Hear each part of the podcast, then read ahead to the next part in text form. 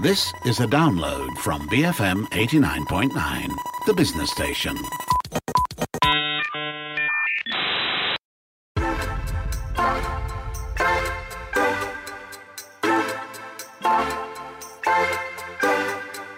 Have you ever stopped to wonder what exactly success means to you? Is it money, fame, power, all of the above, or none at all? I'm Dashran Johan, and this is Redefining Success, a show where we speak to passionate people from various fields about their lives, what makes them tick, and what the word success means to them. Joining me on the show today is Ee-Lyn Tan. She's the founder of The Accidental Bakers and The Brownies Bar. Welcome to the show, Ee-Lyn. Hi. Let's start with the big question I ask um, every guest that comes on this show. How do you define success? What does it mean to you? Uh, I think success was something that when we first started, we also didn't know what it was.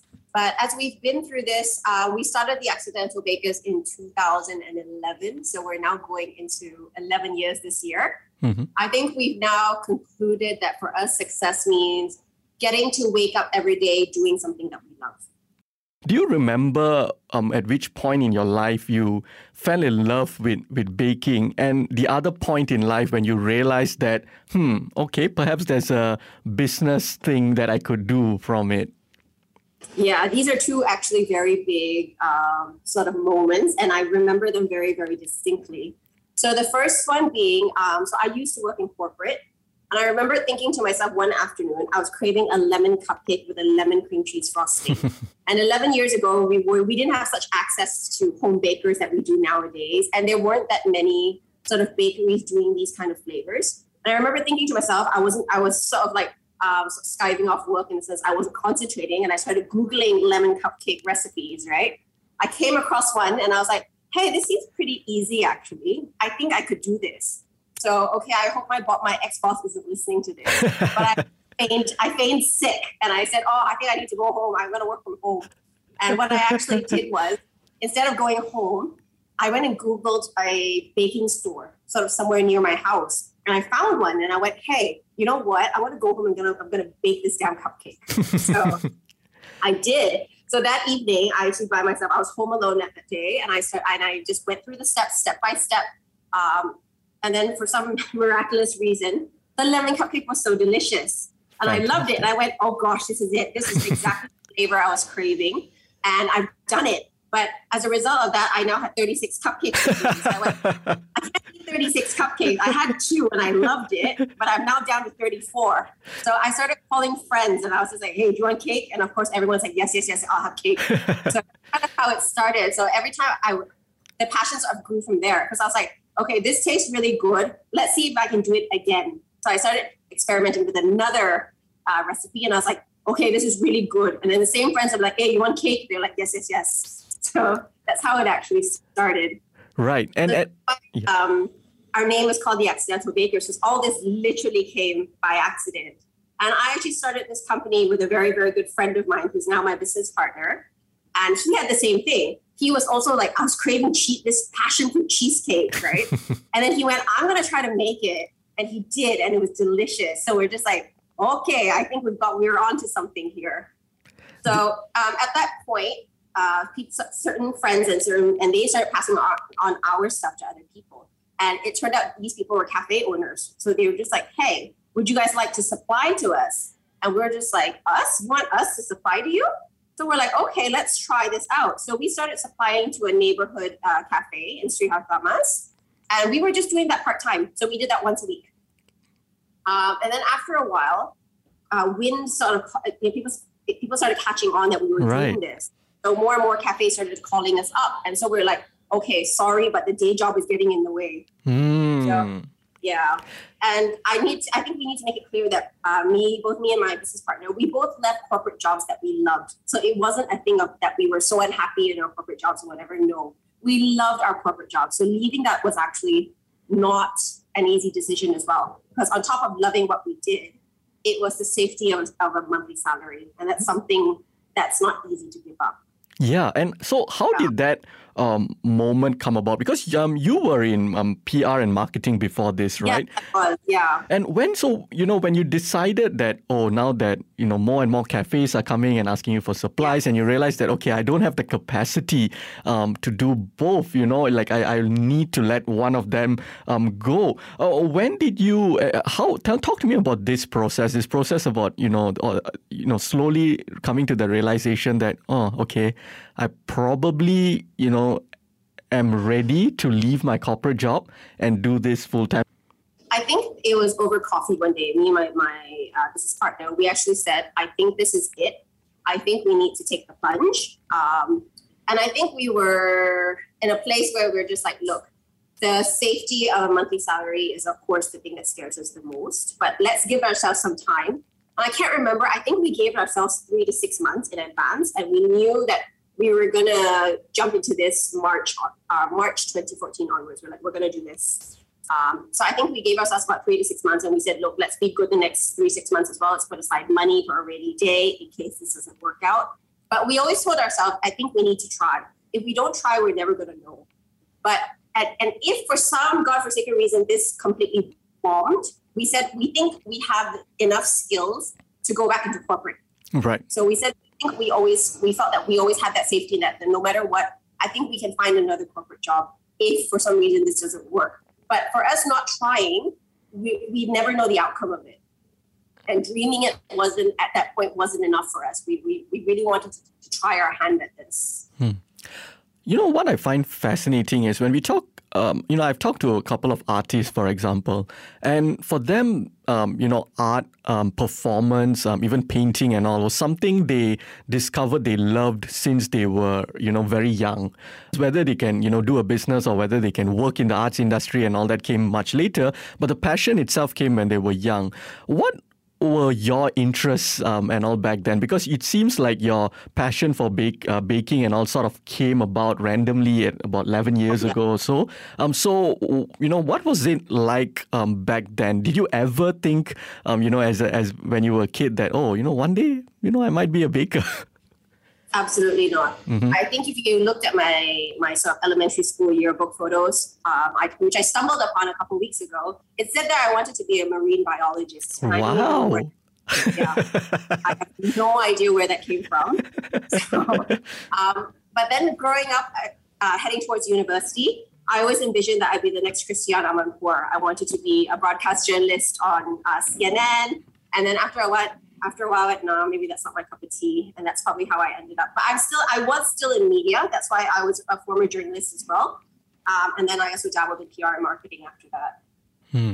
So this was completely, that's why I said we are truly the accidental bakers. This, you're right, this came about very much later in life.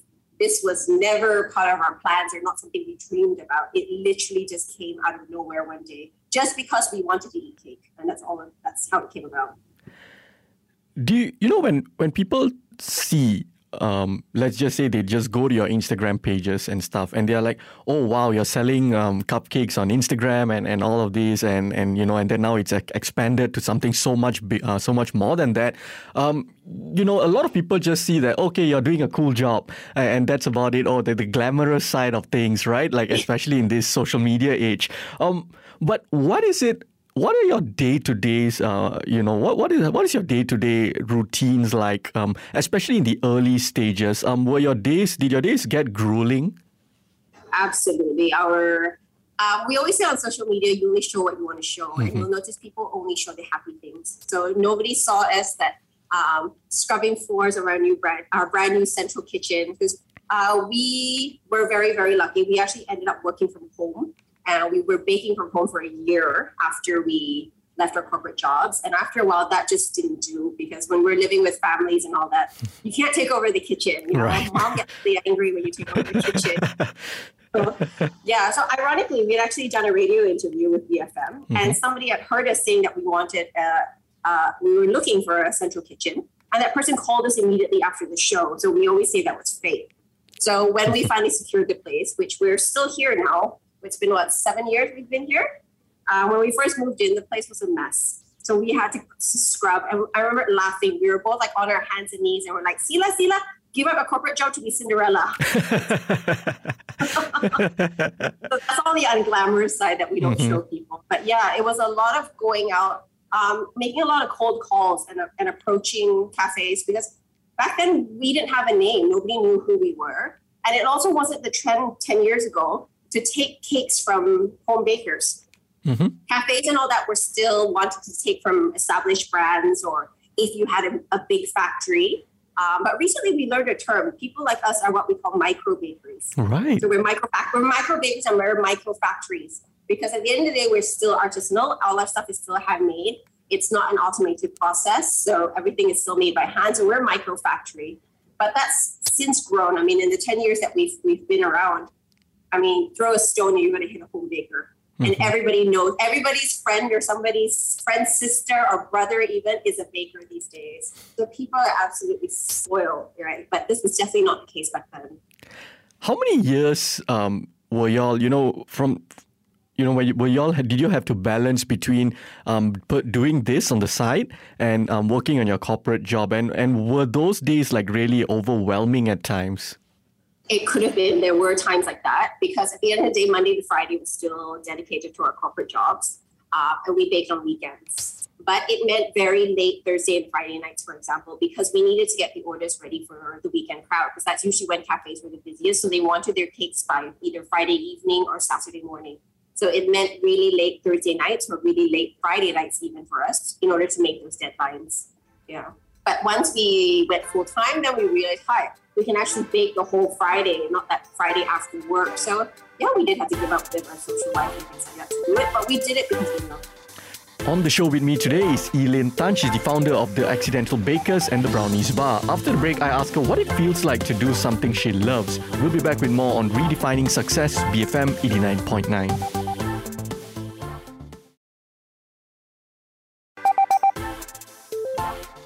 Welcome back to Redefining Success. I'm Dashran Johan, and on the show with me today is Ee-Lyn Tan. She's the founder of the Accidental Bakers and the Brownies Bar. So, Ee-Lyn, how did that go from doing it online um, to you know on social media and stuff to you know actual um, setting up an actual physical store or you know even um, because now you have a physical store in Pavilion um, to indoor cafe supplies and all of that um, and because this like you said is not even something that you planned. You just wanted a lemon cake. You made it. cake. yeah exactly. And so how was that the growth like? And when you guys were growing right what did it feel like at that point? Uh, I think when we first started, we knew that we didn't have the capital, nor did we have, you know, to, to be able to start a bakery straight away or have a physical store for that matter. Uh, although that is the traditional dream of, of, a baker, you kind of go into it thinking, I'm going to have a store one day. Um, yeah, we've always had that dream. We've always had that dream, but not something that we could entertain until much, much later, until we knew it was realistic enough for us to um, I guess, have a, a, a, name sort of big enough in order for people to take us seriously. Because in order to want to rent at a mall, for example, you needed you needed some sort of credibility to that. They're not mm-hmm. going to take any old home home baker to Right. So when we first started, no capital was definitely our inspiration. We need to we knew we weren't in a in a position to be able to pay rent for a place as well, or for a central kitchen because we were just starting out. So having to sell our stuff online was the most sort of logical and cheapest option, honestly. And at that point, I think social media was starting to grow. You know, when you publicizing your stuff on Facebook and things like that, that was just starting to grow. Instagram hadn't hit yet by that time. Mm. I think Instagram came in at least about five years later. But yeah, but at the end of the day, we always attribute it to word of mouth, actually, because we started developing um, sort of ad, what we call ad hoc clients as a result from our cafe supply. Because it's natural when you eat something nice or what, you will ask, hey, who made this? And right. Some of our cafe clients were very so supportive about that. They're like, oh, do you think this is good? They're, it's from the accidental bakers. Then these guys started looking us up. Yeah, so that was one way. And that's how we, we sort of developed our, what we call our ad hoc customers. Right. And these are people who probably order two or three times a year. And this could be their mom's birthday, their dad's birthday, maybe an anniversary cake. But we're very grateful. We've actually got customers since from 10 years ago who's followed us through our entire progress. And it's nice. I think for us, it's nice, and for them, it's nice that they can pick up a phone and know that it's somebody they they recognize who know their tastes and mm-hmm. and they'll call and just say, "Hey, my mom's birthday is next Sunday. You know what to do." And, well, we, That's awesome. yeah. So in order to, as part of that process as well, we knew that um, sitting in our central kitchen and being online wasn't enough. Mm. It's comfortable. Some people might be comfortable with that, but for us, we went, no, this isn't enough. We needed to do more to sort of gain traction. And for that, that's where markets came in. So pre-pandemic, there were tons of markets around town every weekend, right? And these are markets that sell everything from F&B to clothes right. to basically small little artisanal markets. So we literally hit the ground running. We were doing markets almost every weekend, jumping from mall to mall, place to place. And that's after all, people started recognizing us. And that was great because they would ask, hey, where are you guys in two weeks' time? And we're like, for example, we're going to be a Great Eastern Mall. Come see us then. Nice. And that's where the attractions of came in. Um, in the early days, did y'all have to do delivery yourselves and all of that? Absolutely. My gosh, I tell you, bakers these days are spoiled. all the luxury of these third party delivery services. Right. We absolutely did everything on our own because at that point there was no such thing as a third party delivery mm-hmm. service. Or if they were, uh, I remember the one that was available, like the earliest one was, some, was called GoGet. Mm. But they were so expensive. And it didn't help that, for example, some of our clients were in Cyberjaya. So by the time we put cakes with them and, you know, paid for that fee, we practically lost all our profit for the week. So we went, we can't do that. So it's a case, sometimes it's a case of, I need to save money for a rainy day. So right. we need to do it ourselves. So it meant getting in our car with all the cakes and driving to, to Cyberjaya to deliver our cakes. In you, you know, you mentioned you need saving. Uh, you need to balance out your accounts, right? You need to make sure you have money for the for a rainy day. When y'all took that leap of faith to do this, were there times where um, things were incredibly financial, financially difficult for y'all, where y'all thought, "Oh no, like I, I don't know if we can do this." Like, were there doubts? Absolutely, we we have had moments like that, and um, like any entrepreneur, at the end of the day, you have to sort of pay all your bills and everything first. And unfortunately, sometimes that means we pay ourselves last. Mm. Uh, in situations like that, there have been times where we've been unable to pay ourselves even. Those are have been some really bleak, black times, but we learned from that. So we, we learned that, you know, we, we need to always make sure that we have our nice little pot of reserves in order to carry us forward. But it's also made us very cautious about how we spend and how we yeah.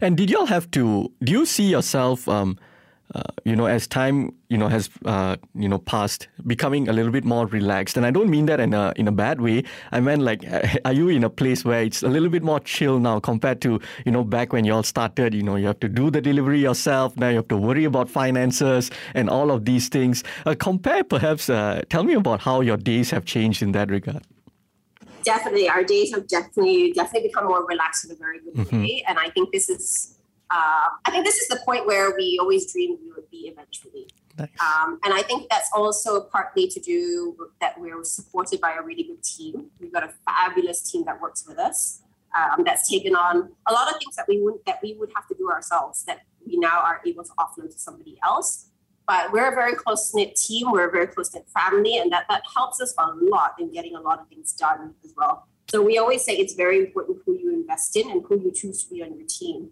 because these people can really make or break you. Mm-hmm. Um, you know, you mentioned the pandemic earlier. Did the pandemic um, sort of shake things up a lot um, for you guys? Um, was it a particularly difficult period? Actually, looking back now, although you know, although we are still in the middle of a pandemic, but mm-hmm 2020 was a very interesting year for us. Uh, I, we were we're not ashamed to admit that we were completely lost when the first MCO hit. We didn't know what to do because this is not something anybody knew what to mm-hmm. do, and we're just like, what do we do now? Our cafe supply has stopped. You know, people are not allowed into malls. We've lost our walk-in crowd. What in the world do we do now?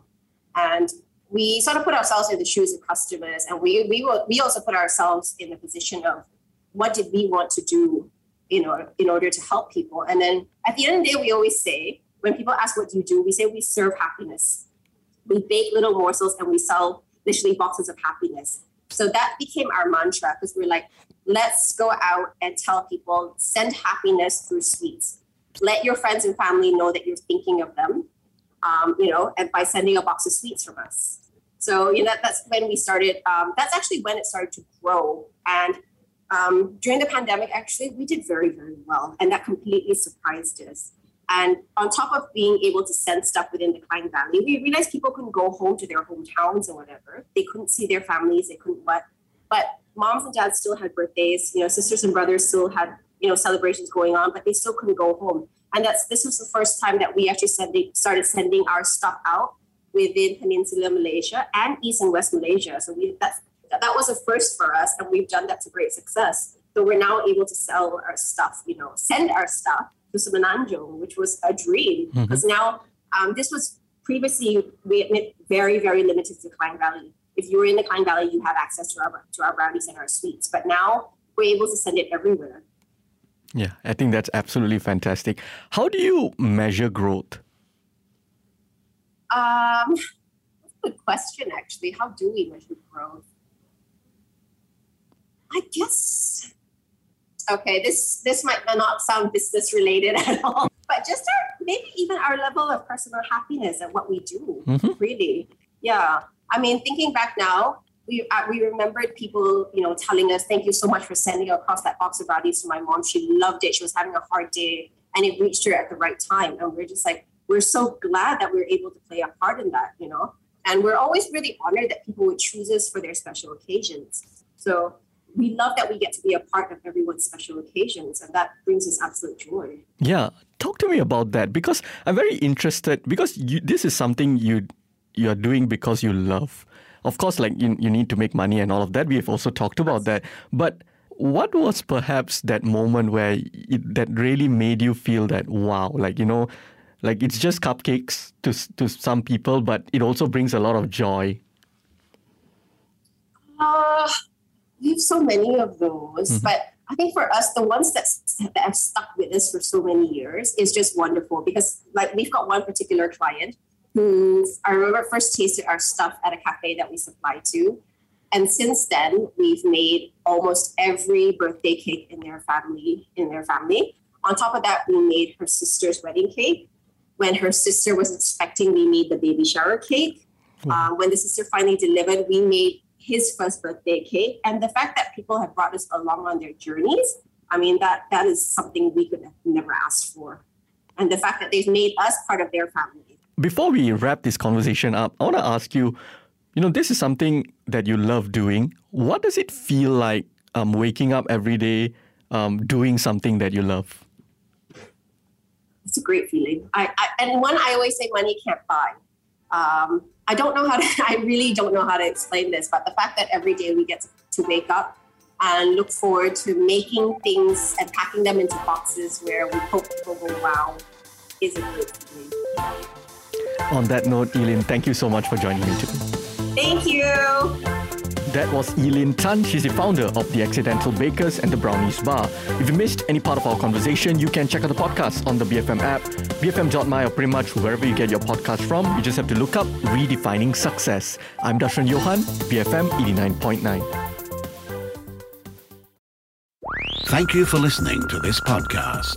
To find more great interviews, go to bfm.my or find us on iTunes. BFM 89.9, the business station.